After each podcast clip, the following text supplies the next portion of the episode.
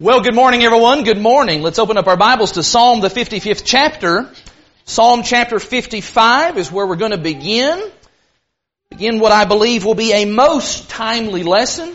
Be lots of Bible this morning. I think you'll be greatly benefited by looking in the scriptures and following along together for these next few minutes.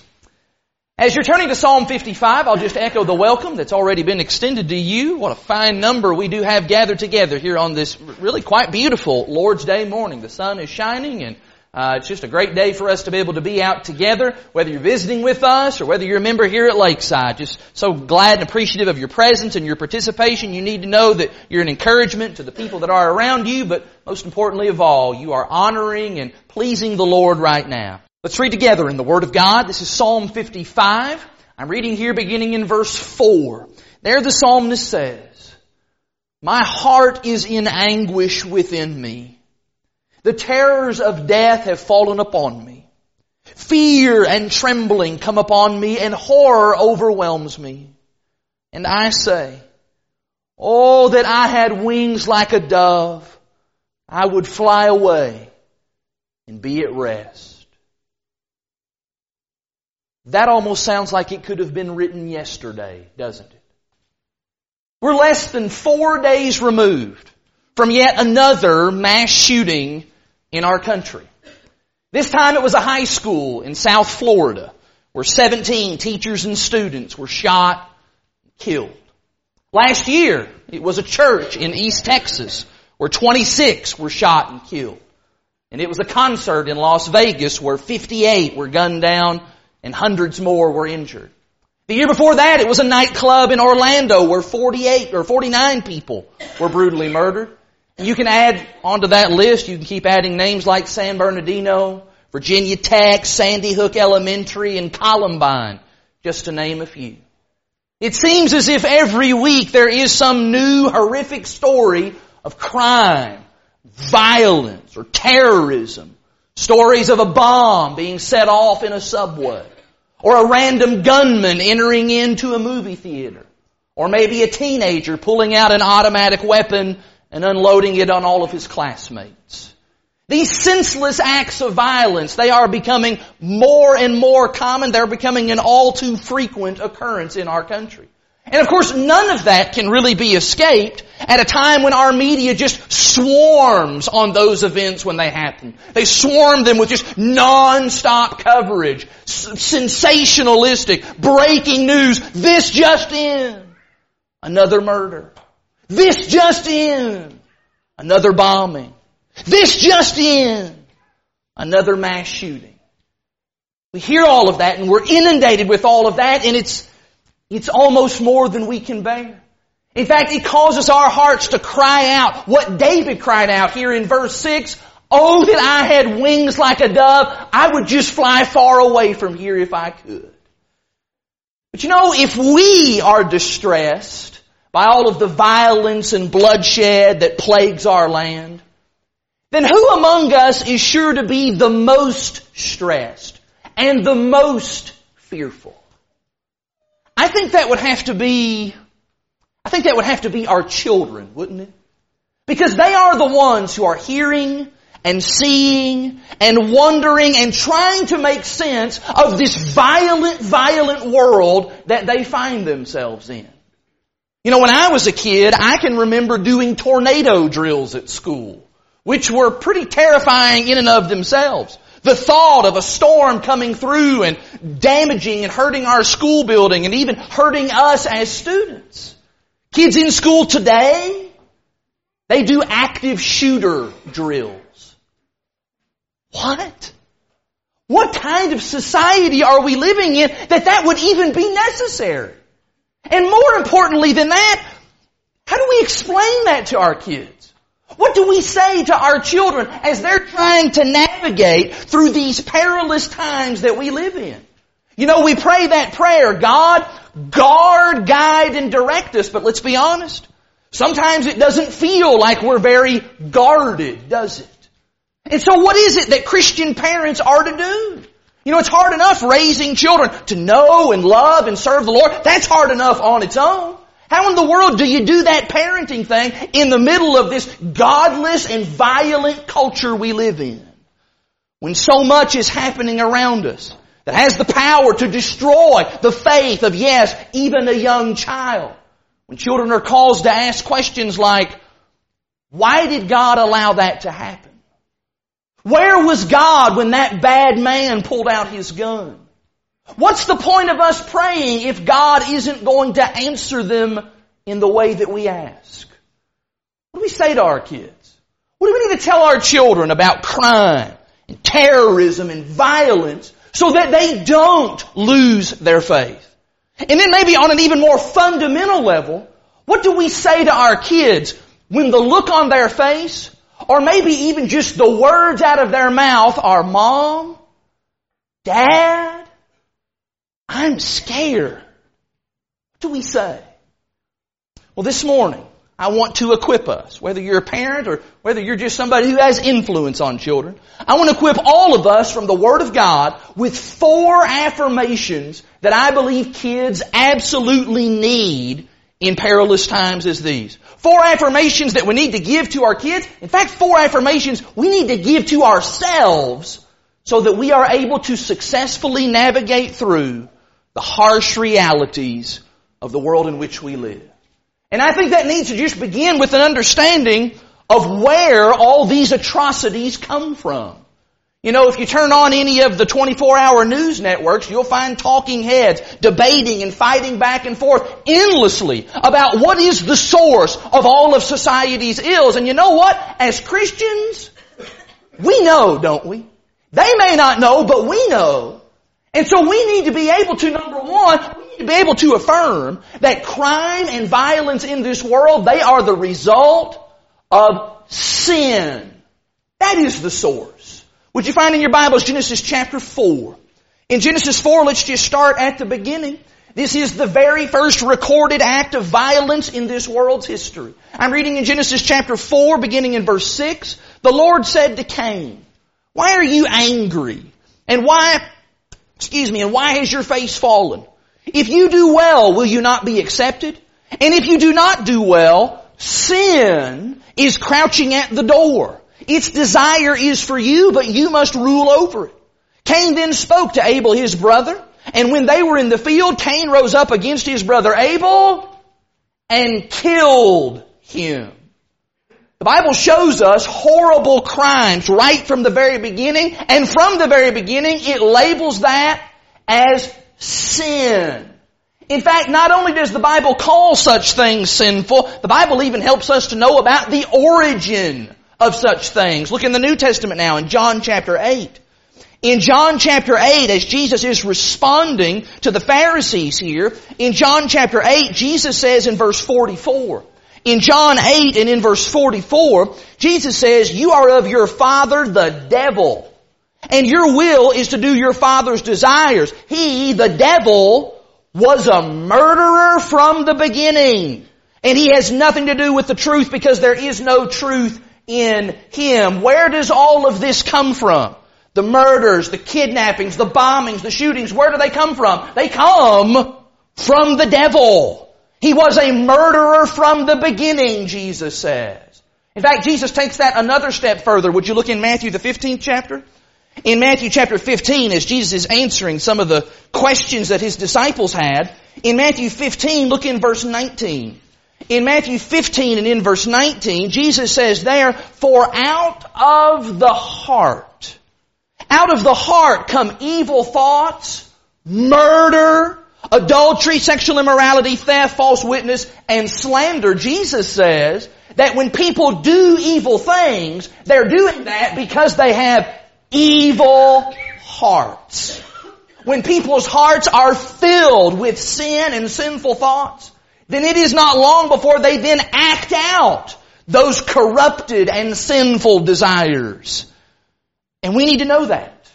And we need to be ready to say that. We need to be ready to arm our children and to tell them that these things that they're seeing happening in their world, these things are sinful. That they come from the devil and that they are produced out of evil and wicked hearts. It's not the gun's fault. It's not society's fault. The problem is not I got fired from my job and that's why I went up into the tower and started shooting. No! Why do people do horrific acts of crime and violence? They do it because they are sinners. Because they are selfish. Because they are self-centered and they do their evil deeds because their heart is full of evil. And our job as parents is to help our kids to see things from a biblical perspective. To see things from God's viewpoint. And from God's viewpoint, all of these evil deeds that are happening in our world, they will be brought into judgment. In fact, I want to just show you that because that's a common theme throughout the entire Bible. I want to show you that from the beginning and the middle and the end. Look in Genesis chapter 9.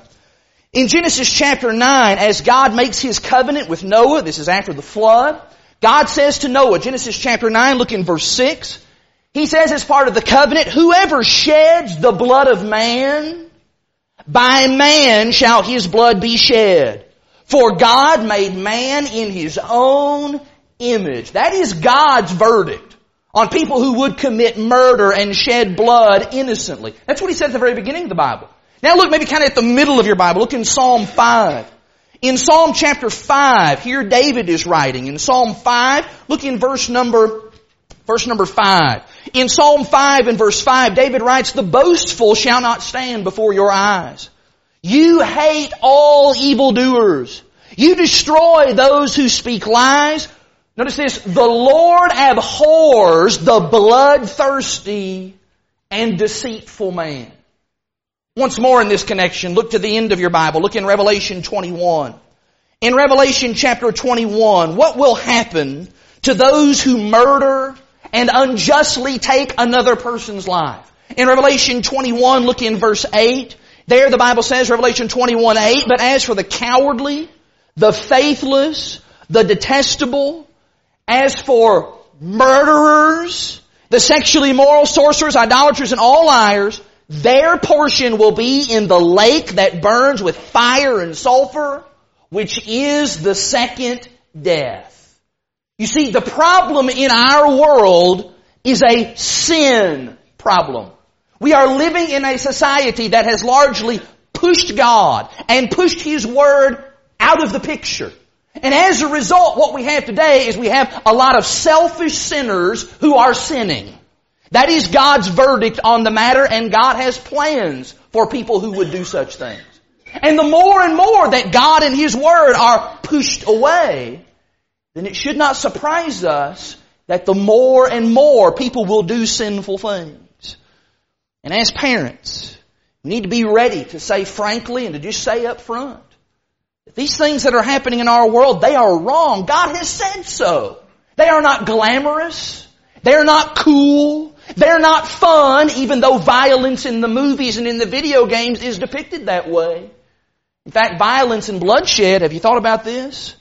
They are singled out in scripture as being one of the things that God especially hates.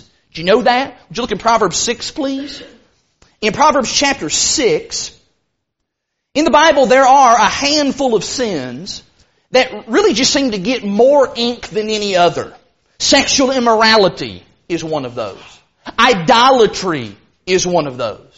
But I want you to notice as well that violence and bloodshed is one of those. In Proverbs chapter 6, look in verse 16. There the wise man says, there are six things that the Lord hates, seven that are an abomination to him. Haughty eyes, a lying tongue, hands that shed innocent blood. These crimes are sinful and they are wrong. And yes, I am aware that sometimes there can be mental health questions that surround these crimes. But I want to say clearly that most of the time, and especially as we're trying to help little kids to simplify and to understand, I think we can just tell it like it is that these crimes represent sinful people doing sinful things. Let's just stand with the scriptures on that. Let's just tell the truth about that. That people are responsible for their own conduct. And God is going to judge them accordingly. Let's reassure our children that no one, no bad person, no shooter, no murderer, no terrorist will ever get away with that. Because someday all will stand before God in absolute and final judgment. And on that day He will mete out perfect justice.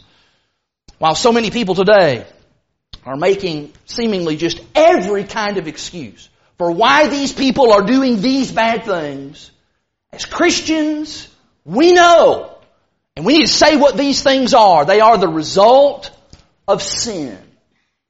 Which brings me to the second point this morning. And that is that despite all of the wickedness that's happening that terrifies our hearts so much, we need to secondly affirm to our children that we do not have to be overcome with fear and with worry. Let's just listen to Jesus here. Look in Matthew the sixth chapter, please. In Matthew chapter 6, here in the middle of the Sermon on the Mount, Jesus addresses the kinds of things that many times cause us to have anxious hearts. And I want you to notice, first of all, just how sternly Jesus talks about anxiety and worry. And particularly the reason why he talks so sternly, and that is because he wants to make the point that followers of Jesus, we are different from the rest of this world. How we react to situations and things is going to be different than the way that people who are not serving God react to those things. In Matthew chapter 6, look at verse 25. Therefore I tell you, do not be anxious about your life. What you will eat or what you will drink nor about your body, what you will put on. Is not life more than food? And the body more than clothing? He then starts to give some examples. Look at the birds of the air. God takes care of them. Verse 27, uh, which of you by being anxious can even add a single hour to his span of life? Verse 28, why are you anxious about your clothes? God clothes the lilies of the field, takes care of all of them. Verse 30 now, if God so clothes the grass of the field, which today is alive and tomorrow is thrown into the oven, will he not much more clothe you, O you of little faith? Therefore, verse 31, don't be anxious, saying, what shall we eat, or what shall we drink, or what shall we wear? Verse 32 now, for the Gentiles, the Gentiles seek after all these things, and your heavenly Father knows that you need them all. Jesus says that there is just a different mindset for those of us who are trusting in the Lord. We are going to be involved, verse 33, in seeking first the kingdom of God in His righteousness. And why is that going to be our singular focus? Because, verse 34, we are not consumed with what may or may not happen tomorrow. What Jesus says is He says that God's people do not let worry paralyze us, immobilize us. We are not going to go home and crawl and hide under our bed for fear of what some bad man may or may not do to us. I think about the apostle Paul. And I think about all of the uh, threats that were made against him. And in fact, even some of the actions, the evil things that were done to him, the, the, the, the beatings that he suffered, and even the attempts to take his life, all that was done against him, and yet, Paul still traveled everywhere, fearlessly it seemed, spreading the gospel of Jesus Christ. Now I recognize, get up here and say, we don't need to be worrying and we don't need to be fearful. I realize that needs some balance put on it. We want to be honest about that. Let me just say, first of all, I think there's a place for us to acknowledge when we are fearful. That's that passage we began with in Psalm chapter 55. What did the psalmist say there? He said, I am afraid. He just said that. There are going to be times when we're going to feel legitimate fear in our hearts. And you know what? It's okay to acknowledge that. And even more so, it's okay for us to talk to God about that. And then as well, I should say, there's some things that we can do to ensure our safety. You know, trusting in God does not mean that we just kind of then bumble about and we just start putting ourselves purposely in harm's way. No, I think about great examples in the Bible. I think about Nehemiah who was given an armed escort in order for him to travel safely to where he was going. Or I think about Jesus. Whenever he learned that the Jews were seeking to kill him, Jesus avoided going into Jerusalem. That was prudent on his part. You see, being a Christian does not mean that we act foolishly and we just walk right into the hands of evil people. No. We do all that we can to prevent that. The Lord has built within us. We are creatures that we have amazing uh, responses and reflexes for self-preservation. That's called just being wise. In fact, I think about in the beginning of the book of Proverbs, in Proverbs chapter 1, it begins with just some wise counsel, especially for young people, that young people, you need to be careful about who you make friends with. Don't be running around with people who are eager to shed blood. What the proverb writer is saying is he's saying, pay attention. Pay attention to who you're around. Pay attention to your surroundings and what you're doing. Stay away from dangerous situations. That's just being smart. That's just common sense. But even as I say all of that, acknowledge our fears, we can take precautions to preserve our lives. At the end of the day, still, we're not going to worry about things that we cannot control. And I say that because it seems that whenever one of these terrible events occur in our world, there is a strong temptation to allow those things to just dominate our every waking thought and to dominate our attention. We end up obsessing about it. We start imagining a million different scenarios where it's ourselves or it's our loved ones who was the victim instead of somebody else. We get consumed with all of those, with all those what if questions. Uh, what if a shooter came into our church building? What if someone brought a gun into our school? What we end up doing is we end up worrying and worrying and worrying about something over which we have very little, if any, control at all. And of course, this is exactly what our media feeds on, doesn't it? They stay in business, I think, because they're able to report seemingly every day on some new threat or maybe just the rumor of a new threat. Far too often we just kind of go right along with all the rest of the sheep and we feed in to that panic and that hysteria. We gotta do better than that. Jesus demands better of us than that. That's not what disciples do. And as parents, we need to help our kids with that. Help our kids to rise above the culture of worry. That we're not going to worry about things that are beyond our ability to control. We're going to remind our kids of several things. We're going to remind them, for one, we're going to remind them that people mostly and basically are good. I realize that there are exceptions to that, but I think on the whole, there are good people everywhere. And I realize that stories about someone returning a lost wallet, or stories about someone pulling on the side of the road and helping another person fix a flat tire. I realize that those don't exactly bring big ratings for CNN and for Fox News. But you know what? Just because the news media is all fixated over here on bad people doing bad things, that does not negate the fact that our world is still full of a lot of people, good people who are doing good things. We want to remind our kids about that. Instead of allowing all these imaginary concerns that many times have been inflated by all of these outside influences, instead of allowing those things to seize our children's hearts with worry and with fear, what we need to do is we need to fill up their hearts with faith and with trust and with confidence in the eternal God of heaven. In fact, here's your verse about that. Look in Psalm 27. In Psalm chapter 27, as David is writing this, his life is seemingly in danger. In Psalm chapter 27, when wicked men sought to kill David, David wrote these words in Psalm 27 verse 1. He says, The Lord is my light and my salvation. Whom shall I fear? The Lord is the stronghold of my life. Of whom shall I be afraid? When evildoers assail me to eat up my flesh, my adversaries and foes, it is they who will stumble and fall. Though an army encamp against me, my heart shall not fear. Though war rise against me, yet I will be confident. Yes, we take precautions. And then yes, we trust the Lord. What else can we do? Now of course all of that sounds pretty good. But in a minute, somebody, somebody's kid, is going to ask that really tough question. They're going to ask the question of why? Why did God allow that to happen last week in Florida? Now, if you have real little kids, then maybe these first two points that we've covered, maybe that'll be enough to, to kind of appease them. But as kids grow up and as they start connecting some dots, they're going to start asking the more difficult questions. They're going to ask, why did God let those bad men fly those planes into the World Trade Center towers? Why didn't God stop that shooter from entering into that movie theater? Why are these bad things allowed to happen? What are we going to say when those questions are asked? I'll remind you that that question of why, it's been asked for a very long time. It's not anything new.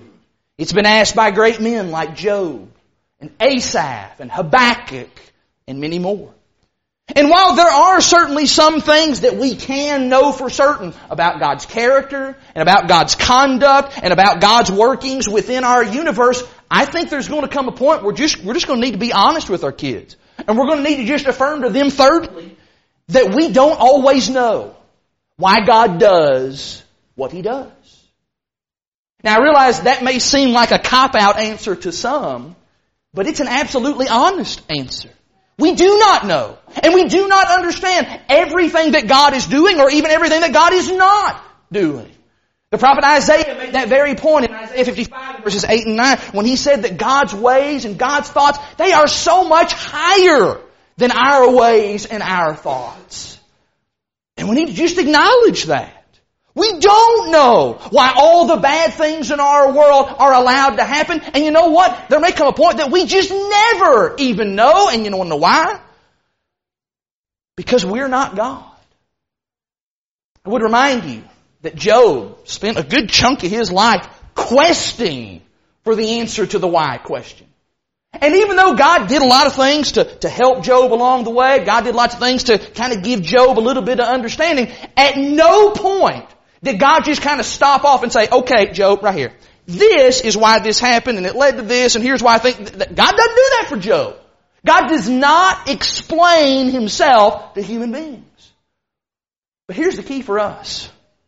Even though we have questions, and even though we don't always understand the, the activity of God whenever crime and violence and terrorism takes place, I want to reiterate that God is not to blame when those things happen. I need to say that again. God is not to blame for the evil that wicked people commit in our world. That'd be Psalm 73, wouldn't it?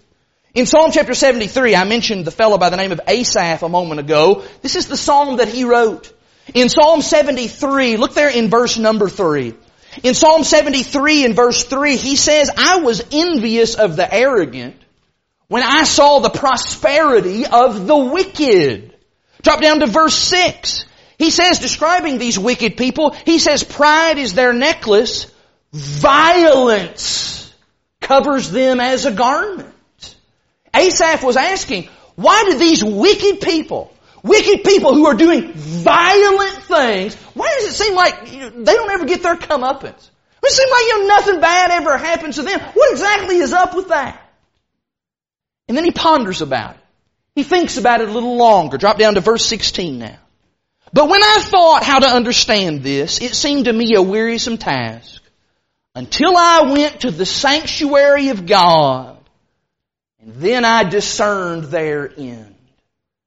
Asaph says, I finally realized that God will, in His time and in His way, He will mete out that perfect justice. I may not understand everything about what God is doing right now, but I most certainly do not blame God. And that is a key for us. Just because we don't understand everything about how God is working, that does not mean that God is at fault. We already covered who's at fault in the first point, didn't we? Who is at fault? Who is the source of the wickedness and the terror that we see in our world? That's the devil. Satan is to blame for that. And God is going to judge evildoers who would follow after the temptations of Satan. But I want you to listen to me. We do not. We do not stand in judgment of God. I think about what Paul wrote in Romans chapter 9 and verse 20. Who are you, O man, to answer back to God? It's not our point. None of us are in any position whatsoever to begin judging God for what He does or does not do. We don't know everything that's happening. We do not know the future. We do not know how God is maybe using all of the people in these circumstances to accomplish His will.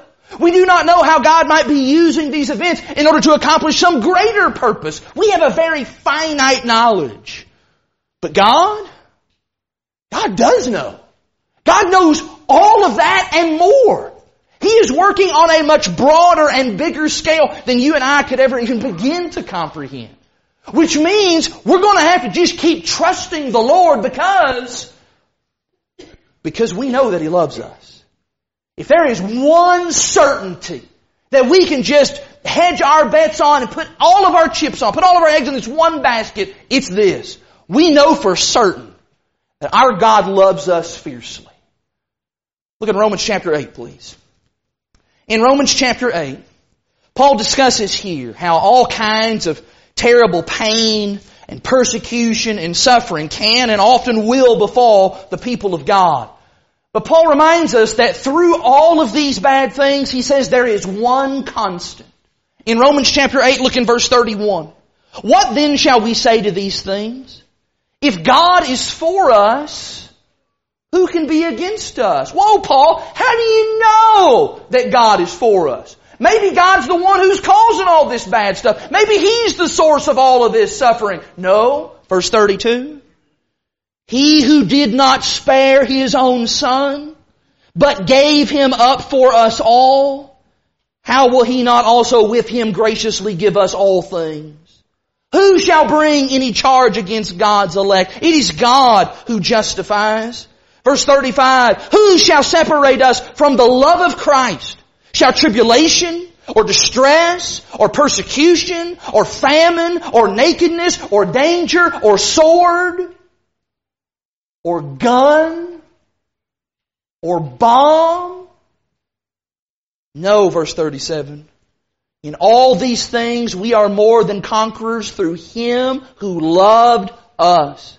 For I am sure that neither death nor life nor angels, nor rulers, nor things present, nor things to come, nor powers, nor height, nor depth, nor anything else in all of creation will be able to separate us from the love of God in Christ Jesus our Lord.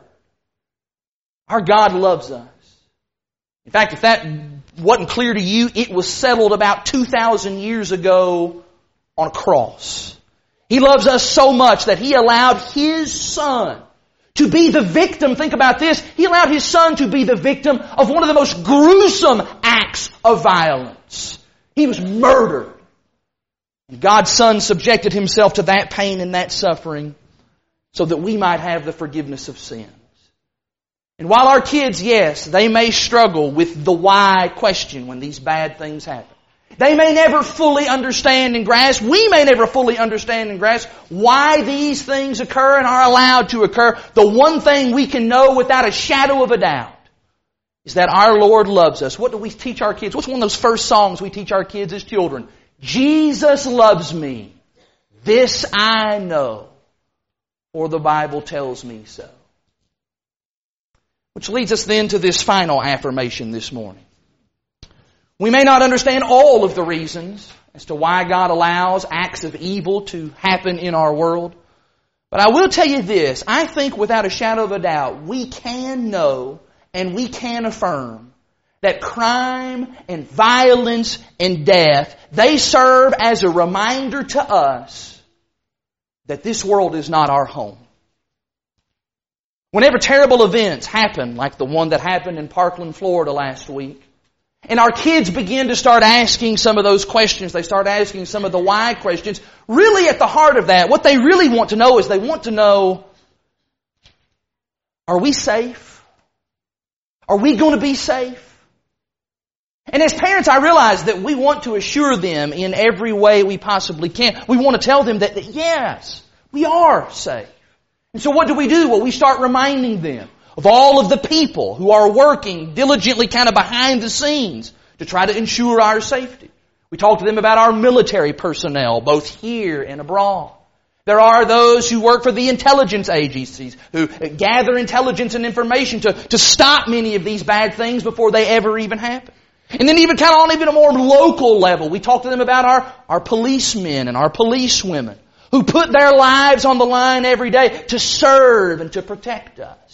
There are so many people, so many factors that are working to keep us safe.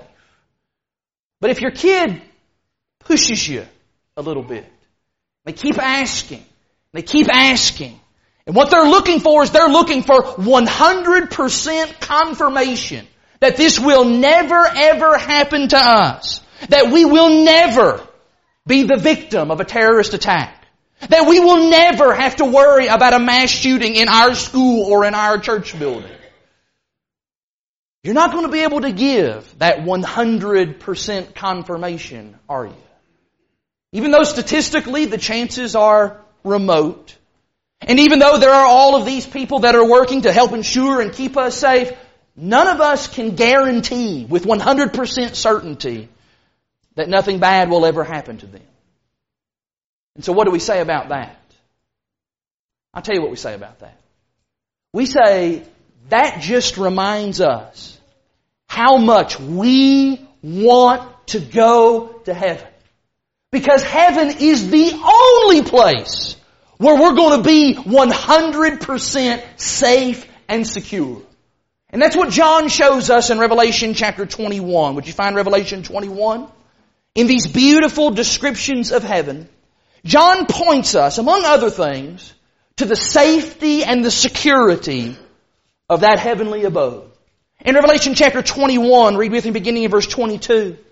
He says, And I saw no temple in the city, for its temple is the Lord God, the Almighty, and the Lamb. And the city has no need of sun or moon to shine upon it. For the glory of God gives its light and its lamp is the Lamb. Think about that. There'll be no darkness in heaven. No dark places where evildoers can, can crouch and lurk and hide and then they can emerge from and they can hurt and they can assault you. No. This is a city of light. Verse 25 goes on to say that its gates will never be shut by day. You don't have to lock your doors in heaven. Don't have to worry about intruders in heaven. Verse 27.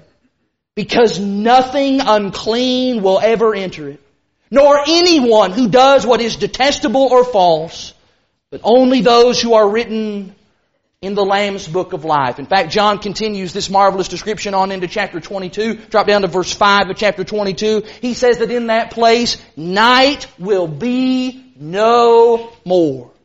They will need no light of lamp or sun, for the Lord God will be their light, and they will reign forever and ever.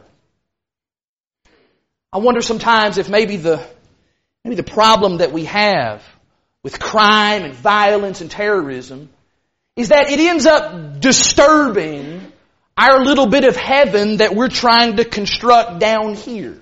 These little kingdoms that we're trying to build for ourselves and make our lives so comfortable here on this earth. The famous author C.S. Lewis, he lived back during World War II. And at the height of World War II, he wrote the following, and think about that. Think about it at a time of great bloodshed, not just in this land, but all the world over. He said the following, he said, if we think that we are building up a heaven on earth, or if we think that we can turn a place of temporary pilgrimage into a permanent city that satisfies the soul of man, we are disillusioned. And not a moment too soon. And I think Mr. Lewis was exactly right. Because if we thought that we somehow were building such a great and wonderful place that was somehow going to just permanently satisfy us on this earth, I think we should actually be thankful that we would be so disillusioned by shootings and terrorism and violence. Because what those things do is they serve as a jarring reminder that this world here, it's not so good. We do not want to raise children who are rooted in this world, whose treasures are on this earth, whose heart is stuck here because the truth of the matter is, here isn't all that great. And so when a school shooting happens, or when a plane gets hijacked and flown through a building, what happens is, is we are powerfully reminded that we don't want to live here. We want to live there. Because there is good. There with God is very good. There is the only place where there's going to be peace and safety and security and life and there'll be no death and no pain. There! That's where we want to go. And so every time we are exposed to another example of how awful our world is, how full of sin our world is, how broken our world is, my friends, that should do nothing but just spur us on even more to want to go to heaven. And may I just even add right here that atheists, agnostics, unbelievers, they can't guarantee their kids 100% safety either, can they? But you know what else? They also can't tell their children, someday, someday we're going to gather around the throne of God. And in that day, we'll never have to be afraid ever, ever again. Do you see how Christians, Christians are the only ones who are really able to address this issue? Now we began this morning in Psalm 55, where David contemplated all of the violence that was happening around him, and how he said he wished he had wings like a dove so that he could just fly away from it all. Would you notice at the very end of that chapter, I'll put the verses on the screen. At the very end of that chapter, in verses 22 and 23, David says there, Cast your burden on the Lord, and He will sustain you. The Lord's going to give you the strength to cope with whatever's happening in your world. He will never permit the righteous to be moved. But you, O oh God, you will cast them down into the pit of destruction. Men of blood and treachery, they shall not live out half their days. But I, I will trust in you. Just like the rest of you, I am appalled. I'm almost at a loss for words when I see what happened last week. I heard Brother Dwayne reference what happened in Florida last Wednesday night in the opening prayer, and I hadn't read the news yet, and so I really wasn't even aware of what he was even referring to. And I sat down at my computer after services were over Wednesday night, and it just took my breath away. I clicked on a video and I watched a video of what was happening inside that school, and it just took my breath away. I am very disturbed by the violence that's happening in our world. I pray for it to end. I pray for your safety, and I pray for mine. And I pray for the safety of all of our children. I want to tell you this, more than anything, as our world falls deeper and deeper into degradation and ungodliness of every kind, my greatest prayer is that you and I will say what David says. I trust in you, God. And we don't just say it, but we live that. So that the day comes, we can all then live with Him for eternity. And that is the hope that we must then give and pass on to our children, that this world, this world is not our home. If you're not a Christian this morning, prepare to sing the song of invitation. I need to tell you that if you're not a child of God, you're not faithfully serving Him, then number one, you really don't have a whole lot of hope for navigating through all of the wickedness and the darkness of this world. And maybe even worse than that, secondly, you don't have any hope for the glories that await the faithful in heaven. Sin is separating you from God and it is separating you from all that God would offer. But by the grace of God, and by the blood of God's precious Son, you have the opportunity to do just that, to put your trust in Him and have all your sins forgiven through your obedience to the gospel. If you're here this morning and you're ready to confess your faith in Jesus as Lord and be baptized in water for the remission of your sins as Acts 2 and 38 instructs, all things are ready for that to happen today. Brother or sister, if you're not living faithfully, maybe that trust, maybe it's diminished and it's not been what it ought to be. Repent of that we can pray with you and encourage you in some way to serve the Lord in a better way, then we stand ready to do that as well. Whatever your need may be, would you make that known? Why don't you do that right now while we stand and while we sing?